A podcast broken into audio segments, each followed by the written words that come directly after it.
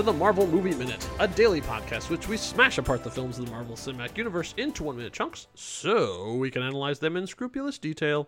I'm Kyle Olson from the Road to Infinity podcast. Hey, and I'm Rob Cabosco. And Kyle, yes, you're never fully dressed without a smile. Brother, you're never fully dressed without a smile. Hey, you know, in case you didn't know, that is from the best, and let me emphasize the best Annie version, the 1982 movie. Oh, wait. We won't have that discussion here. I thought you said 1982 Annie and best. I don't think those two things go together because I don't know if everyone knows. We have a very serious disagreement when it comes to Annie renditions, but that's not what I'm going to bring this up for. Why did I bring that? And what is that? That was the wonderfully done song, You're Never Fully Dressed Without a Smile, featuring Peter Marshall, the chorus, and the Orphans from the 1982 version of Annie. Why did I bring that up, Kyle? Drop page. Yeah. I believe it's because we're about to see a very well-dressed man. And you know what I thought? Well, not only that, but there was a name mentioned in here. Let me give you a little bit of a history lesson. Did you know that at the beginning of the 19th century, men's style in England was basically a costume nightmare? Ooh. Well-heeled gents wore coats with tails, silk stockings, knee breeches, and worst of all, powdered wigs. Ooh. But then, a man by the name of Beau Brummel came along and invented the suit we're all still wearing today. Your clothes may be Beau Brummel-y. That's what that line... They stand out a mile. Beau Brummel is the person who invented the modern suit. Wow. I got some issues with old Beau, but at least he got us out of the stocking and powdered wig phase. Thank you, Beau. That has something to do with this minute. We'll talk. Because here we are, minute 106... The Incredible Hulk. How could that be? But and still being directed by Louis Leterrier, even though we're out of the movie proper and into the post-credit scene, because we have a mystery man has walked into the bar where Thunderbolt was getting hammered. This mystery man has a very familiar voice, and he's still talking as the minute starts, and he says, "The super soldier program was put on ice for a reason." I like that. Put on ice. Right? Ice, as he's drinking. No, because Captain America is on ice. That's why. Oh, is that why? That's why, yeah. See, that's a nice little call forward, because it's 2008, and there's still a couple years before Captain America, the first Avenger, will be hitting screens. Well, and also, if you remember, in a previous minute, we talked about a certain deleted scene. That's true, that you can see Captain America in the ice. There we go. That's true. So finally, the man turns around and OMG, it's RDJ. That's right, ladies and gentlemen, Robert Downey Jr. with perhaps one of the most insanely manscaped goatees you will ever see. Well, so this is what blew our minds back in 2008 is a character from another studio, from a Paramount movie that had just come out a month earlier, just walked into another movie from Universal. What? But that you can't. That doesn't. How can you? I mean, like having them, name drop Avengers at the end of Iron Man was huge, but like this is like cross studio participation. That doesn't happen. Like I can't stress to you how much this didn't happen before this. Even for the people, I think because I can remember seeing this and I at all the different times, like early on in the beginnings of this.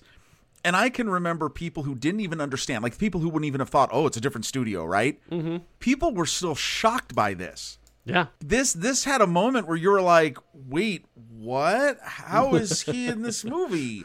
And especially considering the movie's over. Like, again, placing this where it is in the whole scheme of things, it was completely shocking. You can't overstate that. Yeah. This was a thunderbolt of a moment. Yes. So their witty repartee continues.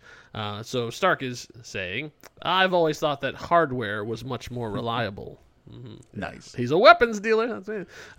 And Ross says, Stark, you always wear such nice suits. Ah, see what he did there? Now that line, right? No, and obviously that line, nice. If you don't think about it, you just think, oh, he's wearing, well, yeah, because look at how nice his suit is. That's not the suit he's talking about. No. So, yeah, Stark says, touche. Yeah, no, it's, you know what? When I've seen this movie so many times, that line had never hit me as much as it did preparing for this. Oh, really? No, it's never, because it's always, I always just kind of like, oh, yeah, because his suit's clean and, you know, and he's all together. No. Put it in the context of what's happened. He's announced that he's Iron Man. Everybody knows that's what the joke is. Yeah. Because remember, at the end of Iron Man, he says, I am Iron Man, and that had already hit theaters. I assume that 90% of the audience who was watching The Incredible Hulk had already seen Iron Man, because it was a mammoth hit by this point. Well, I think that's what even makes this... And still in theaters. So when it's still in theaters, and I think that's what even makes this a crazier moment, because not just that he shows up, this is like literally a continuation of what the other movie did and where it left off. That's amazing. Right. Yeah. So he says, I hear you have an unusual problem. And Ross says, you should talk. Which is even... okay, and even better, because it's like, dude, you're Iron Man. You're running around now. Everybody, you got a target like the size of this state on your back now. Yeah, that's interesting, because like most of the, I don't know if it's ever established that these two had previous dealings, because Stark obviously was dealing weapons to the military, right? But obviously they both know who the other one was when they walked in this room. So Ross says, you should talk, and Stark says, you should listen. That's good. What if I told you we were putting a team together? And as the music starts to swell, Ross says, who's we? And scene. That's where it ends. Now, that it goes to black, and that is where the actual real full movie is over. Wait. Like, from here on out, it's Creditsville. Like, this is our last scene. So this is a picture wrap on William Hurt. Woo! Oh, my mind's just blown. Hold on a second. First of all, this is amazing. We have come to the end of the movie. We've come to the end of and the rest. And there's still more episodes, and you'll want to listen, because there's a whole bunch more stuff to talk about. Yeah, we got more stuff. I cannot believe what a momentous occasion this is for both of us after this incredible journey. Yeah. But who's we? wait a minute. So what? There's a lot going on here. So those of you who are casual Marvel fans, you're like, okay, so Tony Stark just announced, I am Iron Man, and he met Nick Fury and said, Avengers Initiative, and so now he's on board the Avengers Initiative, and so he's sent to get Ross to bring him into the Avengers Initiative. But I've seen other Marvel movies, and I know Ross doesn't really like the Avengers, so how did they... Well, I think then we're going to need to check in with what's going on. That's right, it's our final installment of Meanwhile in the MCU. Wait, I'm actually not. No, hold on. Wait a minute. I'm even choked up about it being the final episode of Meanwhile. Yeah, this is it. This is our last Meanwhile in the MCU for Incredible Hulk. I was not emotionally ready for all of this. It's coming down to it. Sorry. I mean, like, you know, this is we're wrapping up the show. We're turning the curtain down. We're hanging up all the costumes. You know, we're gonna hand this over and hand it over to the next group. You know, we're wrapping it up.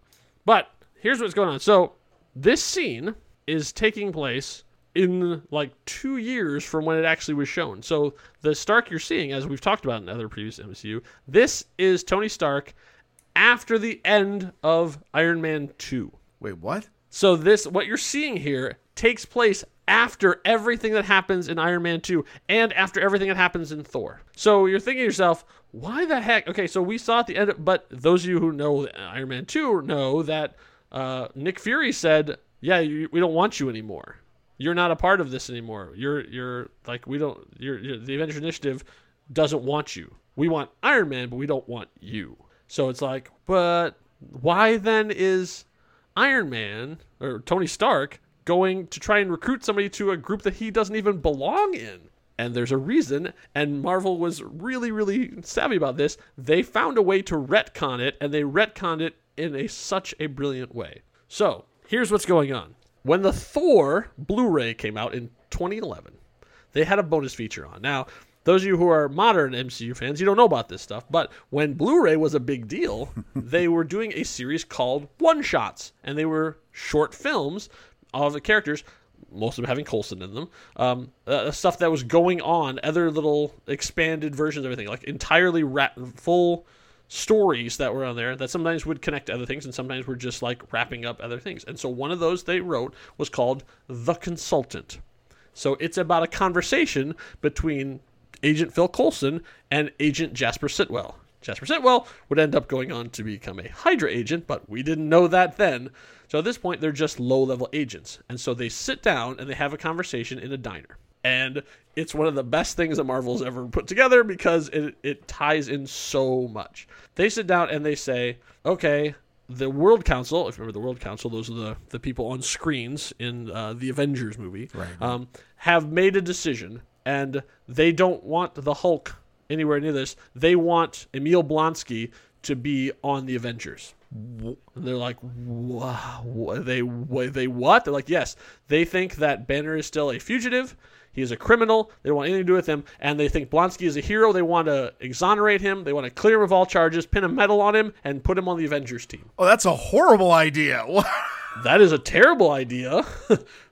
We need to do everything we can to stop that. And they're like, well, that's not up to us. Fury has basically tasked us with going to General Ross, who controls Blonsky. You know, he has him like under guard, essentially, and bring him in. Bring Ross and Blonsky into this. And they're like, okay, well, the only way we can do anything about this is, what if we send in a patsy? And Jasper Sitwell's volunteers. He's like, I'm a great patsy. Like, I'll go in and be really terrible, and he'll do this. And he's like, no, that's not going to work.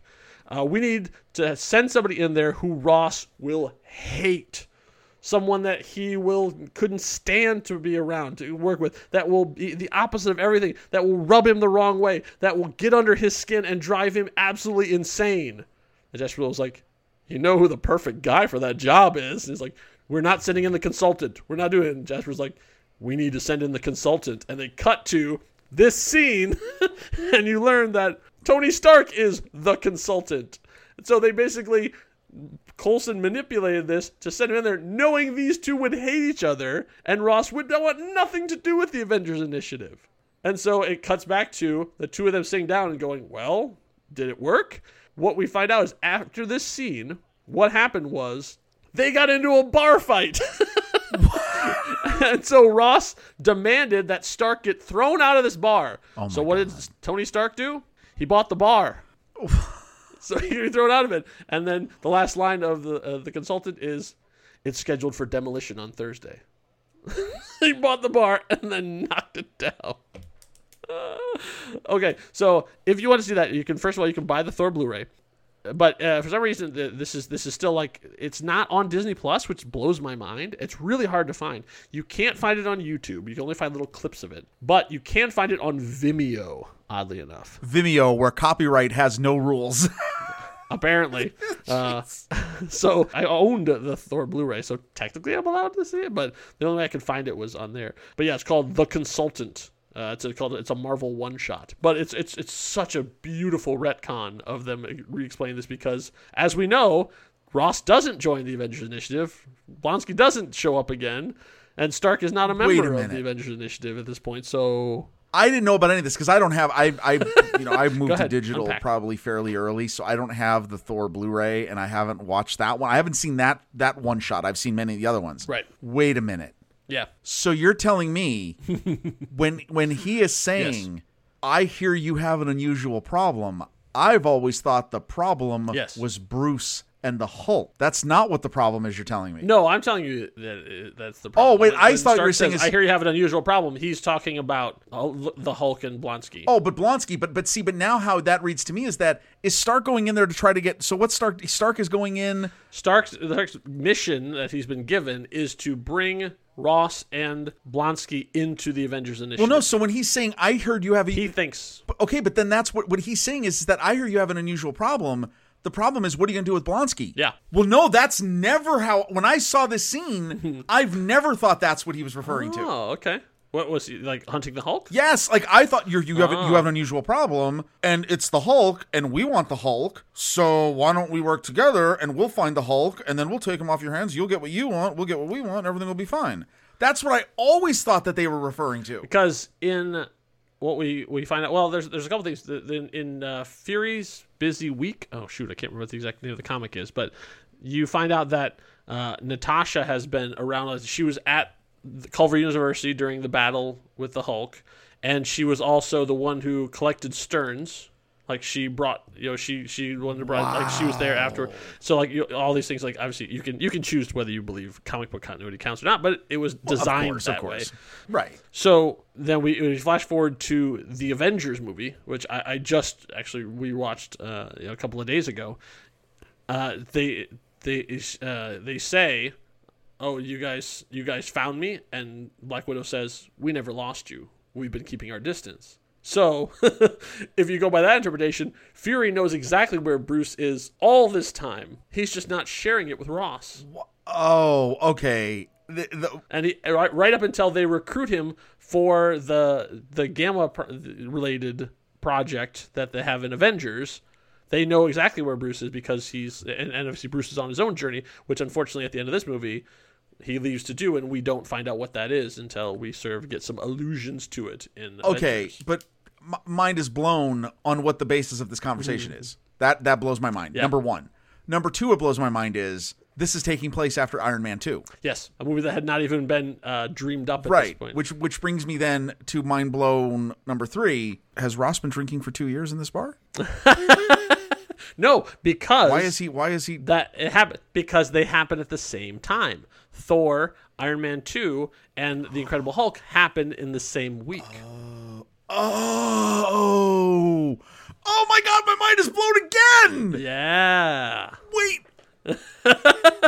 Yes, the whole thing of meanwhile, that's the whole purpose of these segments. If you remember, like we talked about when Bruce was at Stanley's, if they turned on the news, they would have seen the fight at Stark Expo. Oh my God. Okay. Oh. And if you remember in Iron Man 2, Coulson leaves Tony to work on the Palladium project. He leaves him to go to New Mexico because the hammer has fallen there. I want you all to understand, everyone who's listening to this, I hope you are having the exact same geek out moment I'm having, because this is amazing. That's the beauty of this. Uh-huh. I am blown away. Kyle, at the end, yes. All the roads came together. Yes. All of it. Yep. The meanwhile segments. Mm-hmm. All of this. It was all part of the plan. I'm emotional now. I'm the Dr. Doom of podcasting. This is okay. Wow. Yeah. Yeah. I hope the guys who do Iron Man 2 are as cool as we are, because there's a lot to talk about with that. I say that Iron Man 2 is a linchpin. There's a lot of stuff going through because it ties back into this. It ties back into this very scene. Oh. It ties back into Thor. I mean, like it is intricately interconnected. That is amazing. Okay, that's amazing. My mind is blown. Absolutely incredible. So obviously the credits are rolling, but I think we have kept you long enough as we got deep into some MCU lore. Don't unsubscribe. We actually got some interesting stuff planned for the final credits. Instead of just reading off names, we're going to do some cool stuff. Stay around for at least episode 7, almost 7, and you'll find out what we're going to do. There's so much more to discuss as I put my mind back together. Kyle. You know, as I try to figure this all out now, I just could think to myself, I need to be comforted. I know one way in which I can remain in the moment of all of this wonderment, these thousand minutes of discussion about 106 minutes of this incredible movie. I'm going to reach for my pillow. You know what pillow? Which pillow? My glorious rage monster Marvel movie minute pillow. And you know where I got that pillow from? Where did you get that pillow, Rob? A little place called wrong thing. TJ. You know where I got that pillow from? Where did you get that pillow, Rob? I got it from a place called thenextreel.com/merch. Oh, I've been to that site. You know what else you can get there? Masks. Well, you do need those. Shirts. The shirts. Mugs. iPhone cases. I need phone case. Don't have to be an iPhone. All the things you need to get through all these rough times. Yes, and with us on them, and they support the program. Right. Nextreel.com/merch. Check it out. We got some cool swag. So in the meantime, thanks you all for listening. We will see you back here for episode 107. Hope you had a smashing good time. Until next time, true believers. Bye. I